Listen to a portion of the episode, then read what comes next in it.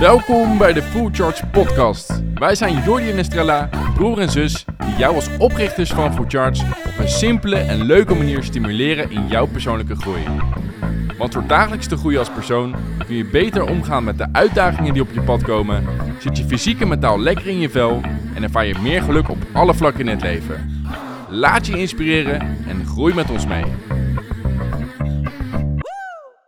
Oké, welkom bij de Food Charts podcast. Uh, vandaag zijn we in, de gezelschap, in het gezelschap met Merel Teunis.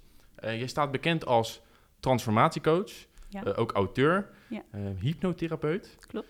Um, laten we eerst even beginnen bij het woord transformatiecoach. Ja. Want wat versta je daar precies onder? Oh, goede vraag meteen. vind ik, altijd, ik vind het soms heel lastig uit te leggen in een soort van één zin of zo, wat ik doe. Ja. Um, eigenlijk, wat ik meestal zeg, en dat klinkt dan misschien ook wel weer een beetje soort van, nou, wat betekent dat? Maar ik help mensen om hun binnenwereld te transformeren, waardoor ze in hun buitenwereld eigenlijk ook kunnen ervaren wat ze willen of kunnen bereiken, wat ze graag willen bereiken. En dat gaat, als je het hebt over hypnotherapie, ook heel erg over je programmering, je onderbewustzijn. Hoe communiceer jij met jezelf? Wat zijn jouw overtuigingen? En we hebben vaak allemaal verlangens, behoeftes. Bij heel veel mensen blijft dat onvervuld. Waardoor ze nou ja, het gevoel hebben dat ze niet helemaal uit het leven halen wat ze willen. Of dat ze niet helemaal hun eigen volle potentie kunnen benutten. Maar ook dat ze zichzelf compleet voorbij lopen. Omdat ze zich niet rustig voelen, niet ontspannen. Of lekker in hun vel zitten überhaupt. Nou, daar weten jullie natuurlijk ook alles van. Ja. En daarin proberen we heel vaak te sleutelen aan de buitenkant. We willen allemaal dingen daar veranderen, zodat we ons van binnen eigenlijk in harmonie voelen. Maar als jouw binnenwereld, dus jouw interne systeem, hebben we het vast straks nog wel wat uitgebreider over, haak staat op datgene wat jij wil of hoe je in het leven wil staan, en je wordt daar automatisch op aangestuurd, ja, dan is het eigenlijk een beetje tegen de stroming in bewegen en heel hard werken om te bereiken wat je wil. Dus dat is wat ik soort van in notendop als transformatiecoach doe. Mooi. Ik vind ook heel mooi wat je zegt inderdaad van eerst naar de binnenkant, dan naar de buitenkant. Absoluut, ja. Dat is vaak wat je inderdaad ook andersom ziet gebeuren. Um, kan, je misschien een praktisch voorbeeld geven als je het hebt over uh, wat je dan ziet dat mensen buiten zoeken terwijl ze eigenlijk binnen zouden moeten zoeken? Mm, ja, nou ja, goed. Ik gaf net bijvoorbeeld het, uh, je kan het heel breed pakken, maar het voorbeeld van wat heel veel mensen ervaren natuurlijk ook in deze tijd zijn allemaal druk, druk, druk. Uh, daarnaast, en daar staan we niet altijd bij stil, hebben we hele hoge verwachtingen van onszelf, zonder dat we daar heel bewust bij stilstaan. En die kunnen ook heel geniepig, onbewust zijn, maar wel heel erg sturing geven aan hoe jij je gedraagt, hoe je denkt, hoe je je voelt. Dus als je het bijvoorbeeld hebt over je wil meer rust ervaren of je wil meer ontspanning ervaren, dan gaan we vaak heel erg kijken naar, oké, wat kunnen we structureel aanpassen in de buitenwereld, in ons ritme, wat heel goed is.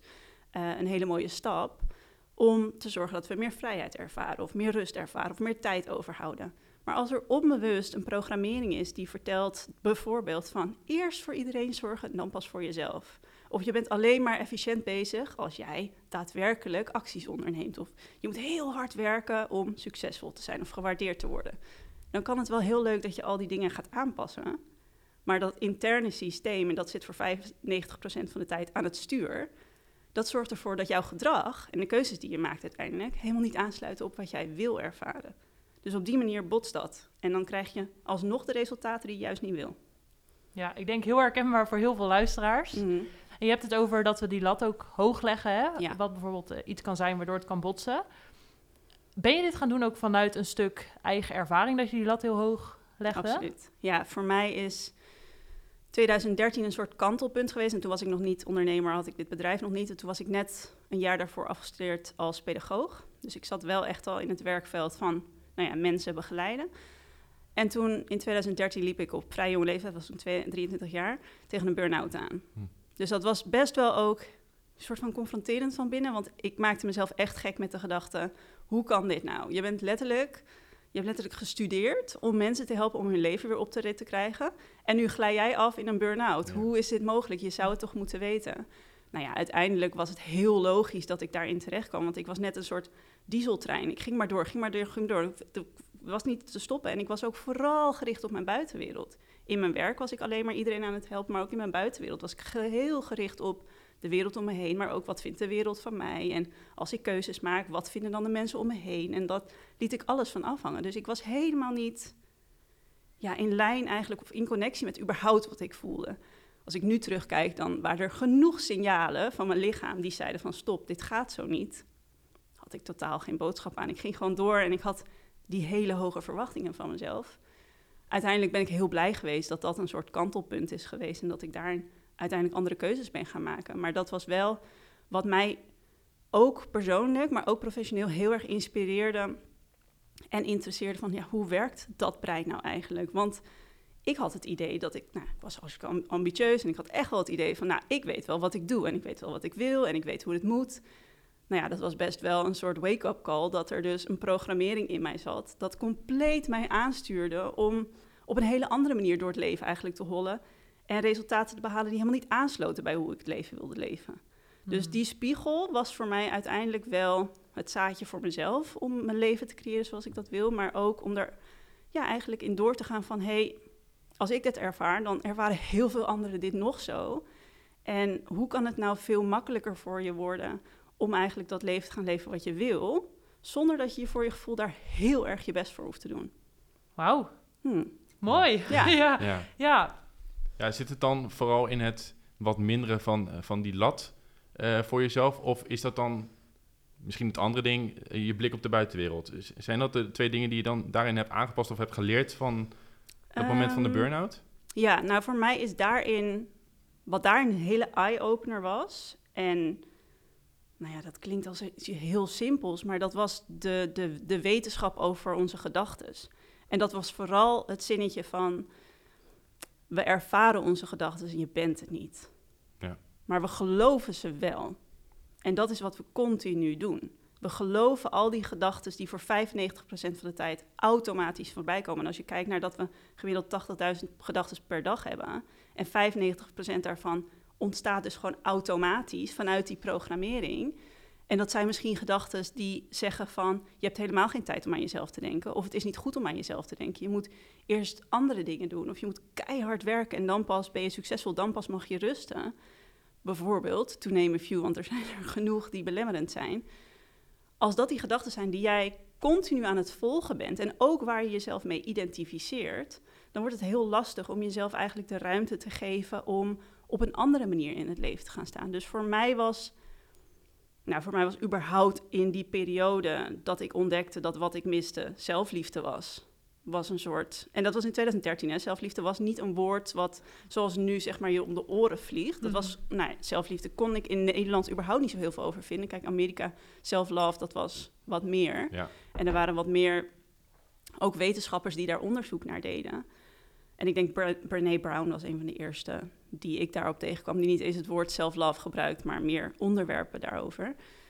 Dat voor mij daar ging echt een wereld open toen ik ging kijken naar welke gedachten ervaar ik nou eigenlijk, zonder dat ik mezelf daarmee identificeer of zonder dat ik ze ga volgen. En daar kom je weer op dat, ja, dat stukje onderbewustzijn van wat zijn die gedachten die dus onbewust continu jou beïnvloeden in je gemoedstoestand en in je gedrag, waardoor bepaalde resultaten ontstaan. En zijn dat wel gedachten die eigenlijk aansluiten op hoe ik het leven wil ervaren? Of hoe ik graag naar mezelf wil kijken? Of nou ja, die überhaupt aansluiten bij wie ik echt ben. Dus ik denk dat stukje, je gedachten en de manier waarop je met jezelf communiceert, wat automatisch dan je perspectief eigenlijk op de buitenwereld soort van blootlegt en je daarin ook kan kijken van, klopt dit wel? Helpt dit me wel? Dat is denk ik wel het startpunt geweest van überhaupt de transformatie bij mij van binnen. Ja, super herkenbaar ook wat je zegt. Ja. En als je dit ook zo benoemt, dan denk ik ook tot het punt dat je dat inziet. Ja begrijp je dat ook gewoon niet. Dan denk je gewoon, dit is wat het is. Precies. En dat zal het wel zijn. En als je het dan hebt over je gedachten bewuster opmerken... en ze eigenlijk meer voorbij laten gaan in plaats van er echt in meegaan... Wat heeft jou daarin geholpen? Is dat het opschrijven van je gedachten of heb je dat op een andere manier gedaan? Ja, absoluut. Dat is denk ik sowieso een hele praktische oefening om daarmee te gaan starten. Ehm, en, en dit is dus ook waar het stukje zelfliefde naar boven komt. Wat heel erg belangrijk daarin is, is het observeren ervan en het letterlijk registreren. En dat proberen te doen zonder oordeel. Omdat wat, dat was bij mij in het begin heel lastig, ging ik dat observeren. En dan werd ik eigenlijk ook best wel geïrriteerd over mezelf, dat ik dat dan ervaarde. Of ik, dat ik op zo'n manier tegen mezelf aan het praten was, terwijl ik het heel graag anders wilde doen. Dus liefdevol naar jezelf kunnen kijken en eigenlijk jezelf, je eigen verhaal daarin kunnen zien. Want je kan je programmering gaan zien als een verzameling aan allemaal verhalen en denkpatronen. Ook allemaal verhalen over jezelf die jij bent gaan geloven in je hele leven. Of dingen waar je aan moet voldoen, die je misschien mee hebt gekregen uit je opvoeding, de cultuur waar je vandaan komt. Of überhaupt het sociale milieu waar je in je opgegroeid bent. Daar liefdevol naar kunnen kijken. En wat jij zegt, heel praktisch daarin gaan opschrijven van hey, dit is wat ik ervaar op die momenten, dit is hoe ik met mezelf communiceer, dit zijn die gedachten.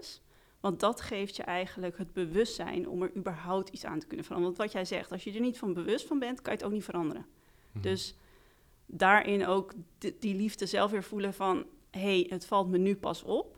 En anders had ik het misschien anders gedaan in het verleden, maar nu heb ik die kennis, die wetenschap over mezelf. Nu kan ik er wat mee. En dat heel praktisch inderdaad, is het in eerste instantie ga ze maar eens observeren en ze registreren. Want dat zorgt er ook voor dat je het in het vervolg gaat herkennen. En dat haalt eigenlijk, als je het kijkt naar hoe je brein werkt, een beetje de kracht ervan af. Want dat, normaal heeft het gewoon complete macht, want het kan jou gewoon op die automatische piloot aansturen. Maar zodra jij het gaat herkennen, haalt het eigenlijk de kracht ervan af en geeft het jou je keuzevrijheid terug. Ja, Mooi. En je had het net over dat je, um, zeg maar voordat je de burn-out kreeg, bepaalde signalen had die je toen niet zag. Dus dat mhm. was toen onbewust wat je misschien het liefst bewust had willen maken. Ja, absoluut. Uh, kan je daar voorbeelden van geven? Ja, ik denk een van de dingen die heel typerend was voor die periode, was dat ik continu onrust ervaarde. Continu. Alleen dat, nou ja, dat, dat, dat camoufleerde ik als het ware gewoon compleet door altijd bezig te zijn. Ik was altijd bezig. Was het niet in contact met anderen? Was het wel afspraken? Was het werken? Was het studie? Was het sporten? Altijd was ik bezig. Dus ik luisterde helemaal niet naar wat die onrust nou eigenlijk vertelde. En ik denk dat ik dat ook een beetje eng vond. Want wat doe je dan als je naar die onrust gaat luisteren? Ga je er dan mee zitten? En dan, zeg maar? Ja, dat is best spannend natuurlijk. Ja, dat is best wel spannend. Zeker als dat, en ik denk dat heel veel mensen dat ook wel herkennen... als dat een patroon is geweest... en dan opeens moet je gaan stilstaan bij jezelf... dat je dan ook wel... En dat is ook wel een beetje... je brein schiet dan ook in een soort die, is gewend dat jij continu bezig bent. Dus dat je continu over bepaalde dingen nadenkt, dat je continu bepaalde acties onderneemt. Als jij dat gaat stoppen, dan wil het gewoon dat jij gaat doen wat je altijd deed. Want dat is hoe je programmering werkt. Het is gewoon een blueprint van wat je tot nu toe altijd hebt gedaan. En wat dat betreft heeft je brein daar geen geheime boodschap aan. Het wil gewoon dat jij blijft functioneren zoals je dat altijd hebt gedaan. Want dat is veiligheid. Dat kent het, is voorspelbaar. Dus als jij dan anders gaat doen, dan ontstaat daar van binnen best wel onrust. En ik denk dat soort, dat soort kennis over je brein weten, heeft mij toen heel erg geholpen van, oh ja, ik herken het. En het zegt dus eigenlijk niks over mij. Het zegt ook niet dat ik daadwerkelijk iets moet doen. Het is gewoon die programmering die wil dat ik op dezelfde manier blijf handelen. Maar het, het, het doet niet af aan wie ik ben of er is geen paniek als ik er nu voor kies om dat zeg maar te veranderen. Dus dat is wel iets, en, en dat, dat merk ik ook altijd in coaching. Je brein überhaupt beter begrijpen, je programmering beter begrijpen, is wel iets wat ook weer heel veel rust bij mensen terug kan brengen. Dus voor mij, nou ja, als je het hebt over wat was toen echt zo'n signaal dat ik continu uh, genegeerd heb, dan was het hoofdpijn. Dan was het ontzettend veel onrust. Uiteindelijk uitte dat zich in paniekaanvallen en kon ik er gewoon letterlijk niet meer omheen. Hmm. Had ik het gewoon het gevoel, ik ga nu uitvallen. Maar over de lange termijn was het, ja, onrust was een hele grote die ik echt compleet genegeerd heb. Ja, ook weer iets heel herkenbaars voor heel veel eh, van de luisteraars. En je zegt dat was in 2013 ja. dat zeg maar de klap was. Ja. Nou, we zijn nu negen jaar verder. Mhm. Heb je nog zo'n momenten dat je hetzelfde ervaart als toen qua onrust? Zelden. Ja. En, en, het, en het is ook soms oké hoor, als, om die onrust te ervaren. En dat, uh, weet je, ja, we kunnen wel over het leven doen dat het altijd maar makkelijk is en, uh, ontspannen is. En ja, dat is gewoon helemaal niet waar. Het leven die gaat ook met ups en downs en heeft nodige uitdagingen. Dus, en ik denk daarin, wat het belangrijkste daarin is, dat je het herkent. Hmm. En dat je in eerste instantie altijd een soort van eigenlijk de afspraak met jezelf maakt van wat er ook gebeurt, ik blijf prioriteit geven aan datgene wat ik voel, wat belangrijk voor mij is. En daarin continu terugkomen van hé, hey, uh, ook al is er heel veel van je gevraagd, weer terugkomen naar wat is het wat ik nodig heb. En dat is denk ik ook omdat het bij mij zo'n punt was dat ik. Ik verdween ook een beetje in, nou, wat ze dan zeggen, zo'n zo'n egoïstische kuil. Want ik kon alleen nog maar nadenken over hoe ik me voelde en hoe overweldigd ik was en dat ik geen uitweg meer zag. Wat heel logisch is, maar ik kon ook niet meer heel goed mijn werk doen. Ik kon ook niet meer heel goed communiceren met in, in vriendschap of in relaties. Ik was heel erg snel overweldigd of heel snel geïrriteerd. Iets wat totaal niet bij mij paste. Dus mensen in mijn omgeving ook wel dachten van... En ik deelde dat totaal niet, wat er in mijn binnenwereld gebeurde. Omdat het, oh, nou ja, als je het hebt over die verhalen die je jezelf vertelt... Het meisje dat sterk was en nooit ergens last van heb en vooral anderen helpt... dat was ook zo'n stukje identiteit waar ik me aan vasthield. Dus ik ging niet mijn gedoe met anderen delen. Dus dat het opeens niet goed met mij ging... was voor mensen om me heen echt van... Hoezo?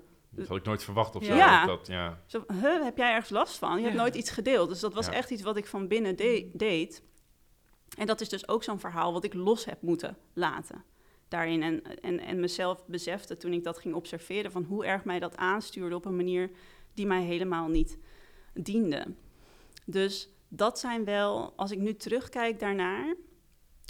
en nu nog steeds dan, als ik dat vergelijk met nou ja, het leven nu, dat ik daar gewoon op een hele andere manier naar kan kijken. En ook om er geen oordeel van te hebben. Ik denk dat we heel vaak, en dat merk ik in coaching heel vaak, uh, met de vrouwen die ik coach, we vinden er zoveel van. We vinden er zoveel van en ik hoor zo vaak de zin ook van, ja, maar nu ben ik weer helemaal teruggevallen. En ja, nu gaat het weer helemaal slecht. En dan zeg ik altijd, nee, dit is, dit is ook het leven. Dit is ook het leven, dit is ook jouw cyclus als mens, überhaupt. Het gaat met ups en downs. En dat is ook als ik het heb over de manier waarop je met jezelf communiceert. Jezelf vertellen dat je weer teruggevallen bent. Hmm. Ja, vind ik echt geen credits doen aan de ontwikkeling die je al doorgemaakt hebt. Ja. Maar de eerste stap is dus uh, eigenlijk het uh, verhogen van je bewustwording. Om te kijken dus naar je programmering, dus je overtuigingen van hoe zit je nou op dit moment in elkaar en hoe denk je over jezelf of over anderen of over ja. de wereld. En vanuit daarin dus in kleine stapjes door waarschijnlijk vragen te stellen aan jezelf. Mm -hmm, om absoluut. op die manier te groeien. Ja, dus en ik denk dat als je hem ook nog, nog meer praktisch wil maken op een wat, wat kleiner vlak, dat je ehm, nou, jezelf ook, ik denk dat heel veel mensen die luisteren ook wel als ze zichzelf de vraag stellen van wat is een onvervulde behoefte van mij? Of wat is een, hmm. nou, misschien ook wel onvervulde droom van mij? Dan maak je het iets groter. Maar daarin kan je heel specifiek dat eigenlijk als voorbeeld nemen om te gaan kijken van wat, wat maakt nou dat die, die behoefte of die droom onvervuld blijft? En wat is het wat ik mezelf van binnenuit en onbewust eigenlijk vertel, wat helemaal niet aansluit bij wat ik wil voelen? Nou, als je kijkt naar die interne communicatie, eh, ik had hier toevallig gisteren ook nog met een klant een gesprek over. En zij had het over, ja, het is mijn droom om toch echt op carrièregebied bepaalde stappen te gaan zetten en ontdekken wat ik wil ja, als we dan gingen kijken naar de manier waarop zij met zichzelf communiceerde, dan, dan snapte ik heel goed dat zij totaal tot nu toe geen stappen had gezet. Want dat waren zinnen als, ja, maar je kan dit toch niet, je hebt niet genoeg ervaring, anderen zijn beter dan jou, blijf nou maar gaan zitten, dat is veel veiliger. Je hebt hier nou eenmaal voor gekozen, dit is het punt waar je moet blijven. Ja, als er iemand naast je zit en jij vertelt over, nou, ik heb deze droom en deze wens om dit te gaan doen, en dit is dan misschien iets groter, maar je kan het ook heel klein op bepaalde behoeftes doen. En iemand die vertelt dat tegen jou, dan kan ik me voorstellen dat je denkt, nee, je hebt gelijk, ik blijf wel gewoon zitten waar ik zit. Hm. En dat is als je het hebt over je gemoedstoestand. Je gedachten hebben altijd invloed op je gemoedstoestand. En dat geeft bijvoorbeeld ook zekerheid ervaren of onzekerheid ervaren. Dus de manier waarop je met jezelf communiceert en dus die gedachten registreren. En dan kijken wat voor invloed heeft dat op mij, op mijn gemoedstoestand en gedrag. En daarmee resultaat in mijn leven. Dat is een hele waardevolle stap. En zodra je dat bewustzijn hebt, kan je al veel gemakkelijker andere keuzes gaan maken. Ja, ja. En ik merk zelf heel erg, hè, als je het hebt over gemoedstoestand en welke gedachten kies je als het ware om iets mee te doen, dat als je op een dag bepaalde dingen doet, ehm, dat je daar toch best wel wat sturing aan kan geven. Heb jij ook voor jezelf bepaalde keuzes die je vaak maakt, of bepaalde routines misschien, die ervoor zorgen dat jij nu bent zoals je bent? Hmm, goeie. Ja, ik denk dus dat reflecteren daar wel een hele belangrijke van is. Ik ben ook wel iemand die graag schrijft. Mm omdat dat mij op de een of andere manier altijd inzicht geeft in wat ik nou eigenlijk denk of wat ik eigenlijk wil. Dus zeker dat, dat sturen wat jij zegt. En, en daar merk ik ook vaak in de coaching een soort, een soort shift in. Zodra we doorhebben van dit is een manier waarop we denken. En wat voor, dit, dit voor invloed heeft dat inderdaad op mijn gemoedstoestand of mijn gedrag, de keuzes die ik wel of niet maak. En daarin die wetenschap over je brein, dat dat niet per se de waarheid is, maar gewoon een opgeslagen waarheid. Maar als jij ervoor kiest om het niet te volgen, dat je, eigenlijk losbreekt van dat patroon, voor mij is het de wetenschap dat ik die vrijheid heb om te kiezen. Dat maakt het eigenlijk al heel makkelijk om daarin elke keer ook, nou, als je kijkt naar die intrinsieke motivaties die ons aansturen, ook heel vaak liefde of angst, daarin te kijken van oké, maar welk pad wil ik eigenlijk kiezen? Wat is er echt belangrijk voor mij? En dat is wel dat stukje elke keer je terugkomen bij je bewustzijn. En jezelf, wat jij net ook zei, jezelf de juiste vragen stellen. Dat is denk ik key. Voor mij ook. Ja, voor die reflectie dus ook. Ja, absoluut. Jezelf de juiste vraag stellen. Waarvan je eigenlijk zou willen dat je, vriend, je beste vriendin bij wijze van die vragen aan je stelt. Dat is dat, als ik, als ik het heb over iets wat ik echt altijd doe, is het dat dagelijks heel vaak herhalen. Ja. ja. En kan je eens wat voorbeeldvragen benoemen? Nou ja, als we het hebben over de shift tussen angst of liefde. Kijk, we gaan over het algemeen niet als angstige mensen door het leven. Heel veel mensen, als ik nu zou zeggen, word jij door angst gedreven, zou zeggen nee. Alleen angst is echt veel subtieler. Uh, die zit veel subtieler aan het stuur. En dat heeft heel erg te maken met dat overlevingssysteem. Dus jouw brein, je hele programmering, dat is als het ware je comfortzone. En dat is gebaseerd op datgene wat je kent. Dus alles wat jij daar bijvoorbeeld buiten gaat doen, ook als het dus iets is dat je je anders gaat gedragen omdat je meer rust wil of omdat je meer plezier in je leven wilt bewijzen van, daarvan denkt je brein, nee, nee, nee, gewoon teruggaan naar datgene wat je kent, want dan kan ik jou op de automatische piloot aansturen en dat bespaart energie. Dus angst zit ook daarin heel subtiel, van teruggaan naar je comfortzone en niet anders gaan doen. En een van de vragen die ik mezelf heel vaak stel is daarin ook, maar wat is nu echt belangrijk voor je? En daarin kan je ook, want dat je angst ervaart of weerstand, dat is heel menselijk. Voor mij helpt dat wel, en dat kan voor grote keuzes of voor kleine keuzes, om daarin onderscheid te maken van, ja, maar wat is er nou eigenlijk echt belangrijk voor mij? Wat is het wat ik nu behoefte aan heb? Wat is het wat ik wil? Of wat is voor de lange termijn belangrijk?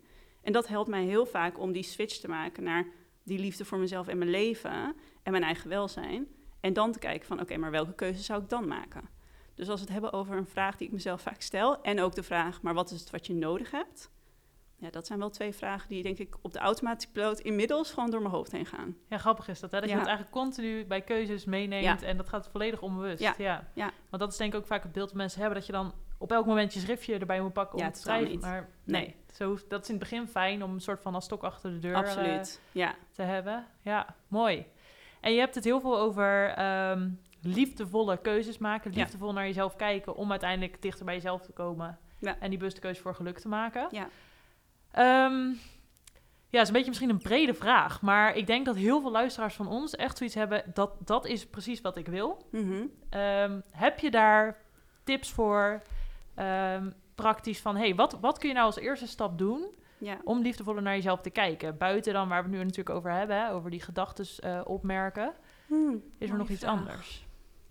Nou, ik herken wel wat jij zegt, van dit is iets, en dat, dat hoor ik ook heel vaak terug in coaching, van dat is hoe ik juist in het, in het leven wil staan en mezelf omgaan. Maar ja, waar begin ik dan? Liefdevolle keuze. En ik denk heel veel, nou, er is ook nog wel steeds een beeld van zelfliefde en die is ook een beetje neergezet door de media van wees maar gewoon lief voor jezelf. En dat is natuurlijk super waardevol. Alleen liefdevolle keuzes voor jezelf maken of vanuit liefdevol kiezen is niet altijd de makkelijke weg. Is niet altijd de makkelijke keuze. Is niet altijd Ehm, ik weet dat ik toen op een gegeven moment met ondernemerschap ging starten, uh, omdat ik mijn eigen online praktijk wilde hebben.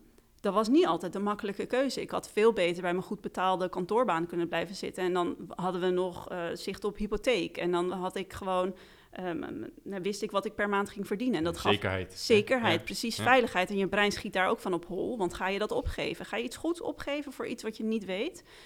Maar daarin is die keuze vanuit liefde was voor mij, ja, maar ik voel deze drive en ik voel dat ik dit heel graag wil gaan proberen en ik heb een bepaald leven voor ogen en daar wil ik naartoe werken. Dus dat was ook continu teruggaan naar wat is er voor jou belangrijk? En ik denk een van de mooie oefeningen daarin is, misschien hebben jullie die ook wel eens gedeeld, is ga eens kijken naar wat zijn nou eigenlijk jouw kernwaarden in het mhm. leven. Dus een van mijn kernwaarden is vrijheid, een hele grote waardoor ik bij heel veel banen, bijvoorbeeld als we het hebben over carrière, maar ook in vriendschappen, het heel vaak voor mij schuurde. Maar ik stond er helemaal niet echt bij stil van hoe, nou leuk, ik had zo'n kernwaarde. En dan ging ik dat gewoon proberen te leven. Maar ik keek niet naar, oké, maar wat is er in mijn dagelijks leven wat eigenlijk compleet haaks daarop staat? Of wat zijn de relaties die ik heb die mij helemaal geen vrijheid geven? Of die helemaal mij niet vrijlaten om mezelf te zijn of nieuwe dingen te proberen?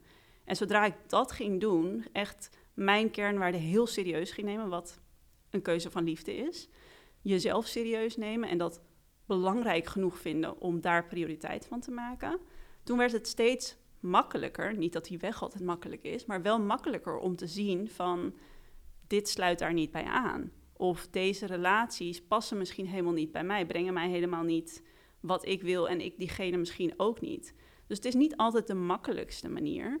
Maar wanneer je op die manier ernaar gaat kijken van oké, als dit mijn kernwaarden zijn en, en dit staat centraal in mijn leven, dan voegt dat echt kwaliteit toe aan mijn lichamelijke welzijn, mijn emotionele welzijn, maar ook mijn manier van leven. En je mag vanuit liefde voor jezelf dat echt heel belangrijk maken. En daar zitten vaak ook heel veel overtuigingen op dat dat bijvoorbeeld niet mag. Maar ga die maar eens registreren bij jezelf. En kijken welke je los mag gaan laten, waar ze vandaan komen. Dan wordt het steeds makkelijker om wel in ieder geval te zien wat liefde in dat geval zou doen. Ja, een soort kompas eigenlijk, hè, die kernwaarden. Die je richting geven naar het liefdevolle pad, om maar zo te zeggen. Ja. En je hebt het over die overtuigingen mag je loslaten. Mm Ja. Loslaten. loslaten. Ja, dat is een pak apart. Ja. ja, en dat is natuurlijk, dat is bijvoorbeeld waar ik hypnotherapeut ben, omdat die liggen vaak veel dieper. Soms weten we niet waar die is. En hypnotherapie is natuurlijk een techniek om, uh, ja, noemen ze eigenlijk bij de kernwond te kunnen komen en dat stukje te kunnen helen. Uh, geloofsovertuigingen kunnen heel diep zijn. Dat kan, kan generaties op generaties kan dat overgegeven worden. Bij mij, een van de kernwaarden was, of een van de geloofsovertuigingen, waar, ook een, een, waar ik ook heel veel profijt van heb gehad, was de overtuiging, je moet keihard werken om succes te kunnen hebben. Nou ja, goed, in 2013 kwam me die een beetje... Te hard. kwam iets te hard op mijn pad. Ehm, inmiddels weet ik ook, van ik heb daar ook heel veel aan gehad. Want ik heb daardoor heel veel drive gevoeld om nou ja, die, al die stappen te zetten. Misschien af en toe net wat extra om te bereiken wat ik wil bereiken. Maar voor mezelf mocht dat wel wat meer in harmonie komen. Dus een van de. We denken vaak dat we compleet alles moeten veranderen. Uh, wat ik in coaching heel vaak doe, is ook kijken naar van hé, hey, maar wat brengt het je wel? Wat, wat levert het je wel op? In welke manier kan het je juist iets positiefs brengen? Maar in welke manier belemmert het je ook? Dus hoe kunnen we hem soort van even gaan ombuigen. Dus dan hoeft hij niet helemaal zeg maar, te verdwijnen, als we het hebben hier over praktisch maken. Want soms is iets echt kunnen loslaten. Het is ook een kwestie van tijd. Het is gewoon mm. ook een kwestie van herhalen. Maar het bewustzijn hebben van, hé, hey, dit is wat ik wil, tegenover dit is wat er nu geprogrammeerd is, dat zorgt ervoor dat jij continu eigenlijk in jouw bewustzijn Ehm, de ombuiging kunt gaan maken in hoe je denkt, in hoe je met jezelf communiceert. In eerste instantie, wat jij net zei, gaat dat heel moet je dat heel bewust doen. Maar dat zorgt ervoor dat je jezelf herprogrammeert. Dat is het mooie van ons brein, van de neuroplasticiteit. Het kan zichzelf ontwikkelen. Dus al die hardnekkige denkpatronen, hoe minder focus er eigenlijk naartoe gaat, hoe meer ze vervagen. En hoe meer jij andere denkpatronen ontwikkelt. Dus in het begin is dat heel erg bewust. Moet je het heel bewust herhalen. Moet je er heel erg bewust van zijn. En echt structureel daar veranderingen eigenlijk voor jezelf in teweeg brengen. Maar je zal merken, net wat, jij zei, dat gaat nu onbewust of op de automatische piloot. Hoe meer je dat doet, hoe meer je dat herhaalt. Het is letterlijk hoe je brein werkt, hoe het leert. Hoe meer vanzelfsprekend het wordt en hoe meer het meegaat in die automatische piloot. Dus in het begin is het wat meer werk ervoor doen. En voelt het ook wat meer als een botsing van binnen van ja, maar ik ervaar nog steeds die gedachten en ik ben er tegen een soort van aan het, aan het vechten. En als je dat dus ook wat meer op een liefdevolle manier kan doen van hé, hey, ik ervaar het, ik herken het, dit zijn die oude patronen, maar ik kies nu een andere manier. Dan zal je merken, je brein leert daarvan. En uiteindelijk komen daar nieuwe denkpatronen die je veel meer dienen. Ja, dat is wel leuk, want Estrella heeft dat ook altijd een verhaal over uh, het vissen in, uh, in, in oh. de vijver. Dus dat alle vissen, dat is eigenlijk het zijn onbewuste patronen. En dan als jij met je hengel de vissen eruit haalt, dan maak je het bewust. Maar eigenlijk wil je dus, uh, ja, dan, gaat mijn verbeelding weer spreken. Maar dan wil je tegen die vis zeggen van oké, ik ben me hier bewust van. En dan wil je het weer terug in de vijver Precies. doen. En dat, zo heb je uiteindelijk steeds meer vissen die jou ook helpen in je onbewuste. Dus je gaat het eigenlijk van bewust, ga je het ook weer onbewust Super mooi. maken. Ja, ja is wel Precies dat. Ja. ja. En, en als we het hebben over het, uh, het woord zelfliefde, hoe zou je dat dan nu door jouw ervaring uh, omschrijven? Want eh, ja, het is nog steeds best wel zweverig, ook al is er in de laatste tijd veel meer aandacht aan besteed en wordt het wat normaler. Ja. Uh, maar wat zou je daarin, ja, welke omschrijving zou je willen geven? Ja, want wat jij zegt is wel waar. Hij blijft vrij zweverig, ook omdat hij soms met mooie quotes om je oren wordt gegooid en dan, zeg maar. en hij het is al minder, maar hij blijft ook een beetje zoetsappig. Zeg maar, mensen zien niet zelfliefde als juist die drive waardoor ze bijvoorbeeld bepaalde doelen in het leven halen. Dat wordt toch nog heel erg gezien als, nou, dat gewoon kritisch voor jezelf zijn, hard werken, doelen stellen. Je kan ook liefdevol kritisch naar jezelf zijn. Soms is dat liefdevolle schopje onder je reet van, nou, ga het gewoon doen wat je weet, daar, dat, dat is echt wat je wil. Maar jezelf wel steunen en motiveren in het proces, in plaats van naar beneden halen en je met heel veel energie naar dat doel krabbelt. Dat is wel een heel groot verschil. En voor mij is zelfliefde is de relatie die je met jezelf hebt. En een van de lessen die ik geleerd heb vanaf 2013 en wat eigenlijk door nou ja, heel veel dingen die ik doe een soort rode draad is, dat is de les. De belangrijkste relatie in het leven is de relatie met jezelf. Ik heb dat op een hele harde manier op dat moment moeten ervaren van mijn relatie met mezelf was op dat moment niet goed. En daardoor ontstonden er heel veel resultaten in mijn leven die heel erg haak stonden op datgene wat ik eigenlijk wilde ervaren, waardoor mijn hele lichamelijke welzijn ook naar beneden ging. En sinds ik daar prioriteit aan heb gegeven, en als we het net weer hadden over nou ja, met jezelf communiceren, sinds ik dat heb veranderd, sta ik als een compleet ander mens in het leven. Hmm. En als je bijvoorbeeld kijkt naar hoeveel mensen in het leven willen staan met veel meer vertrouwen, met veel meer rust, heel vaak halen we dat uit de buitenwereld. En we zijn afhankelijk van de relaties om ons heen of de bevestiging om ons heen die we daarin krijgen. Alleen zelfvertrouwen, rust, het is iets wat je jezelf ook geeft. Alleen we leren dat heel vaak niet van jongs af aan. Weet je, op de basisschool leren we dat we die bevestiging nodig hebben van onze leraren. Of die goede cijfers of van onze ouders. En we komen met diploma's en dan krijgen we cadeautjes. Dus alles wat we geleerd hebben is dat ons gehele nou ja, plaatje, het beeld dat we van onszelf hebben, of het vertrouwen dat we voelen, dat dat van buitenaf aan ons gegeven wordt. Zoals we het over zelfliefde hebben, dan is dat van binnenuit jezelf dat gaan geven. En dan is mijn ervaring, wordt het veel makkelijker en word je veel rustiger in de keuzes maken die je eigenlijk wilt maken. Want je hebt die bevestiging van binnen. En dan is het fijn dat je het van buitenaf krijgt, maar je bent er niet per se van afhankelijk. Ja, dus eigenlijk met zelfliefde kweek je ook je eigen zelfvertrouwen, zodat je meer achter je eigen keuzes komt te staan. Absoluut, ja. ja. Mooi. En je had het net over de vraag die je zelf dagelijks stelt. Mhm. Waar heb je op dit moment behoefte aan? Of wat is een, een, een droom waar je naartoe wil? Ja. Wat is jouw droom op dit moment? Oh, wat een mooie vraag. Nou, ik vind dit dus zo'n lastig, want heel veel mensen vragen dit. En dan zeggen ze, ja, waar zie je jezelf over vijf jaar? En dan denk ik altijd, ik heb geen idee, ik denk er eigenlijk helemaal niet over na. Dat, het klinkt heel cliché, maar om gewoon gelukkig te zijn. Ja ja, dat, dat is gewoon het enige antwoord dat ik daar eigenlijk op kan geven. Ja. Gelukkig zijn. Gelukkig zijn met mezelf, gelukkig zijn met de mensen om me heen, op de plek waar ik woon. En daarin de ruimte voelen om mijn eigen verlangens en dromen te volgen. Mooi.